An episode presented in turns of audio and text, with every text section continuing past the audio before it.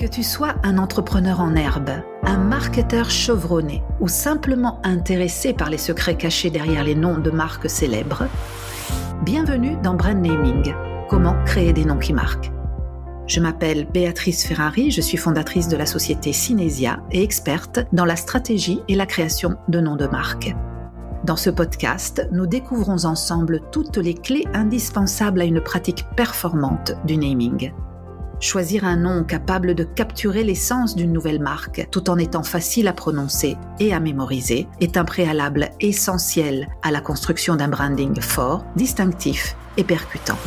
Alors, assieds-toi, détends-toi et laisse-toi guider dans le monde fascinant des noms de marques. Est-ce que tu penses que devenir un nom commun, comme Frigidaire, Caddy, Kleenex, et on en a beaucoup autour de nous, c'est un objectif intéressant à atteindre pour une marque?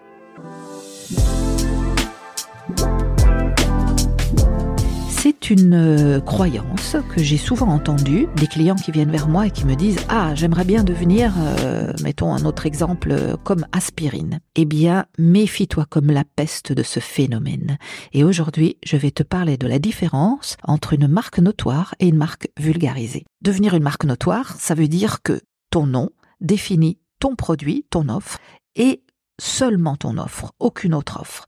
Devenir une marque vulgarisée, ça veut dire que ton nom devient la marque d'une catégorie entière. Et la grosse différence, c'est que si tu deviens une marque notoire, ton nom ne vend que ton produit. Si tu deviens une marque vulgarisée, ton nom devient euh, vend également la concurrence. Et en fait, c'est exactement ce qu'il faut éviter. Investir sur une marque pendant des années, tu le fais pour vendre ton offre, pas pour vendre la catégorie. Notre vocabulaire est très riche de mots qui à l'origine sont des noms de marques qui ont été protégés et enregistrés comme noms de marque. En fait, ce qui se passe, c'est que si tu n'es pas attentif, c'est-à-dire que si tu ne travailles pas à défendre ton nom de marque une fois que tu l'as enregistré, le risque, c'est que si ton offre effectivement est très innovante et unique sur le marché, les personnes, les, journalistes dans les, dans les livres, etc., on commence à utiliser ton nom de marque pour définir la catégorie. Et c'est ce qui c'est ce qui s'est passé pour ces, ces noms dont je t'ai parlé avant, Frigidaire, Caddy, Kleenex, etc. Un autre très très euh, connu c'est Scotch par exemple. Pour expliquer bien le phénomène de la différence entre vulgarisation et notoriété, c'est si tu vas dans un magasin et tu demandes un rouleau de scotch. Il est fort peu probable qu'on te propose le scotch original qui est produit par la société 3M. En fait, Scotch, c'est une marque enregistrée par 3M. Et ce qu'on devrait dire quand on va dans le magasin, euh, c'est je voudrais un euh, ruban adhésif de la marque Scotch, si moi je veux effectivement la marque Scotch. Si Scotch est devenu un nom vulgarisé, c'est-à-dire c'est ce qu'on appelle aussi la dégénérescence de la marque, à partir du moment où c'est vulgarisé, et c'est comme ça que tu peux évaluer si un nom, si un nom est vulgarisé ou pas, eh bien, tu ne sais plus à qui appartient ce nom et tu ne sais plus quel produit réellement il définit. Donc, on devrait dire, je veux un, ruban adhésif, je veux un réfrigérateur et pas un frigidaire, je veux un mouchoir en papier et pas un Kleenex. Ce qui se passe, c'est que quand tu, tu crées un nouveau produit, une nouvelle offre, il est très très important, si tu ouvres une nouvelle catégorie de produits, d'avoir toujours un nom descriptif, comme ruban adhésif, et un nom de marque. À partir du moment où tu as les deux, quand le nom devient très célèbre, parce que en, général, c'est toujours l'expression d'une grande performance de marque, c'est-à-dire que la marque a vraiment très très bien marché, donc les gens ont tendance à utiliser le nom de la marque comme euh, nom de produit. Eh bien, ce qui est important, c'est que toi, si c'est toi le propriétaire de la marque, tu la défendes. Donc le nom est enregistré, dans une catégorie. Hein, on, a, parlé des 45 classes de produits et services. Tu enregistres ton nom et une fois que tu l'as enregistré, il est enregistré pendant 10 ans et c'est renouvelable à l'infini. Eh bien, ce qui est important, c'est de défendre cet enregistrement, défendre ta marque. Donc, il y a des services de veille juridique, de surveillance, qui permettent, et c'est vraiment pas cher, ça vaut la peine d'investir dans ce genre de services, qui permettent de voir tous les, la façon dont ton nom de marque est utilisé et de voir aussi s'il y a des noms euh, qui sont très proches et éventuellement d'agir, c'est-à-dire d'envoyer une lettre à un journaliste qui a utilisé ton nom de marque comme euh, nom de catégorie ou bien à d'autres euh, noms qui sont très similaires. C'est la façon de défendre ta marque, ok?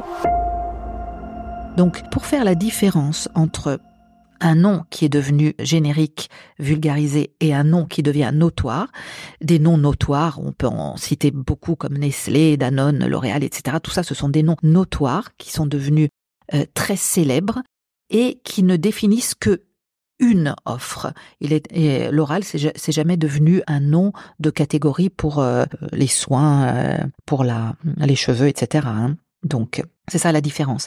Un cas très fameux qui s'est passé il y a quelques années, enfin il y a euh, même déjà 20 ans, qui est le parfum champagne. Yves Saint Laurent avait euh, lancé le parfum champagne sur le marché, je pense dans les années 90. Et en fait, champagne, c'était un nom, évidemment, d'une boisson qui était enregistrée dans la classe 33, boisson alcoolique. C'était pas enregistré dans la classe 3, qui est parfum. Donc, euh, Yves Saint Laurent avait enregistré ce nom et lancé ce, ce parfum dénommé Champagne. Et ce qui s'est passé, c'est que Champagne a été considéré une marque notoire qui se défend a priori dans toutes les catégories de produits et de services. Donc, ils ont, le collectif de défense du champagne a réussi à empêcher Yves Saint Laurent d'utiliser le nom champagne qui après a été rebaptisé ivresse.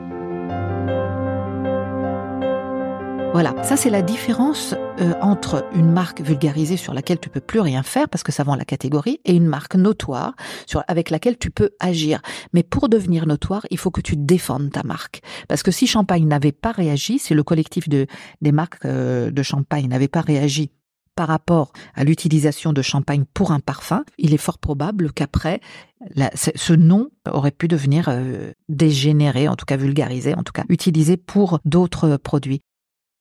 Un autre risque que tu cours si jamais tu fais pas attention, donc si tu fais pas, tu mets pas en œuvre un service de surveillance juridique, c'est d'être déchu du droit, des droits sur ta marque. Ça veut dire que tu as enregistré le nom de marque, donc tu as investi tu as payé pendant dix ans, tu as investi sur de la communication. Évidemment, ton produit est certainement très bon parce que pour devenir vulgarisé, il faut d'abord passer par une notoriété. Et en fait, euh, le risque, c'est de, de, ne plus avoir de droit sur ce nom, comme ça s'est passé pour Walkman. Walkman, dans certains pays, en particulier en Autriche, ça a été considéré un mot du vocabulaire. Et donc, Sony, qui était propriétaire du nom Walkman et qui a investi pendant des années sur euh, le nom Walkman, il a perdu le, le droit d'utiliser son nom de marque, ça ne lui appartenait plus en Autriche. Donc voilà, ça c'est un risque absolument à éviter.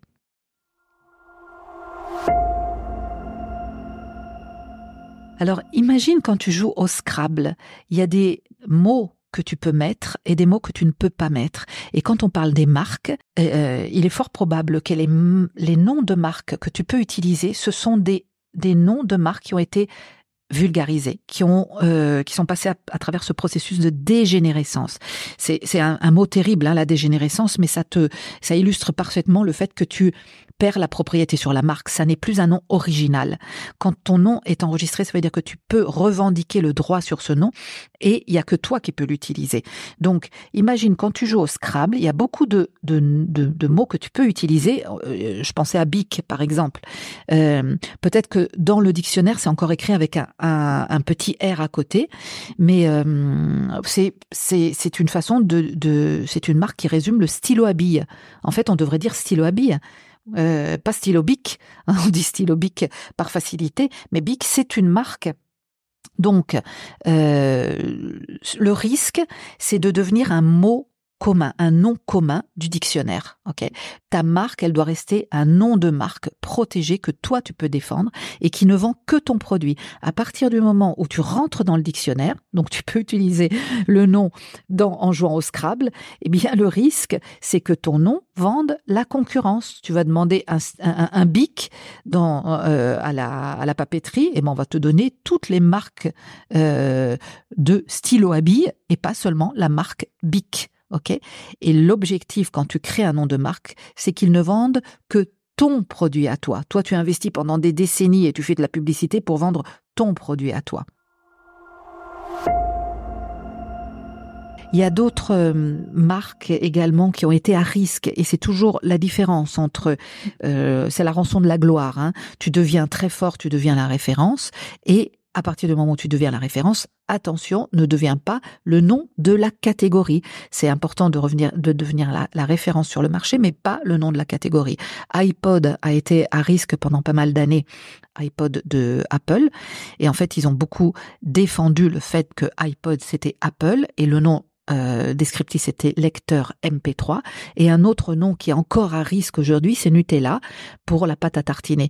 En fait Nutella s'est opposé à son entrée dans le dictionnaire et en général c'est là où il y a un, moment très très critique pour les marques, c'est quand euh, le nom de marque rentre dans, le dictionnaire, dans un dictionnaire hein, quel qu'il soit. Donc euh, en fait, il rentre dans le dictionnaire et, en général, il y a écrit marque euh, euh déposée, etc. avec un R, mais Nutella s'était opposé, en tout cas Ferrero s'était opposé à l'entrée de Nutella dans le dictionnaire afin d'éviter ce problème de la vulgarisation.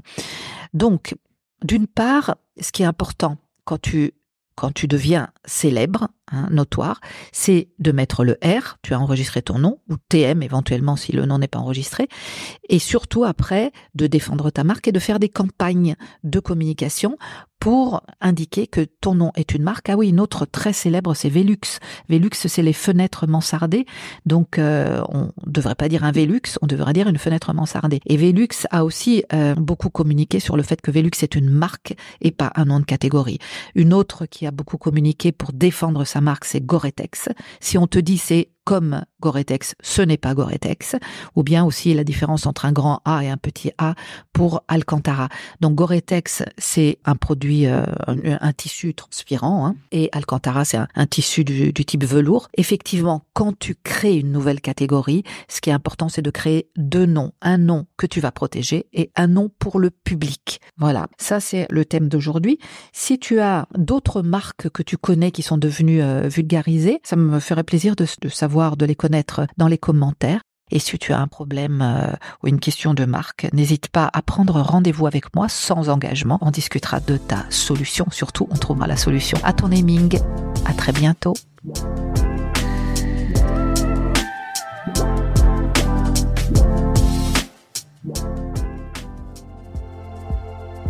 Si tu as des questions ou des commentaires sur cet épisode, n'hésite pas à les partager avec moi sur les réseaux sociaux ou sur notre site web cinesia.com, s e. Tous les liens sont présents dans le descriptif. Et rappelle-toi également de t'abonner afin de ne pas manquer les prochains épisodes et à mettre 5 étoiles sur Apple Podcast et Spotify. À très bientôt pour de nouvelles aventures dans le monde passionnant du naming.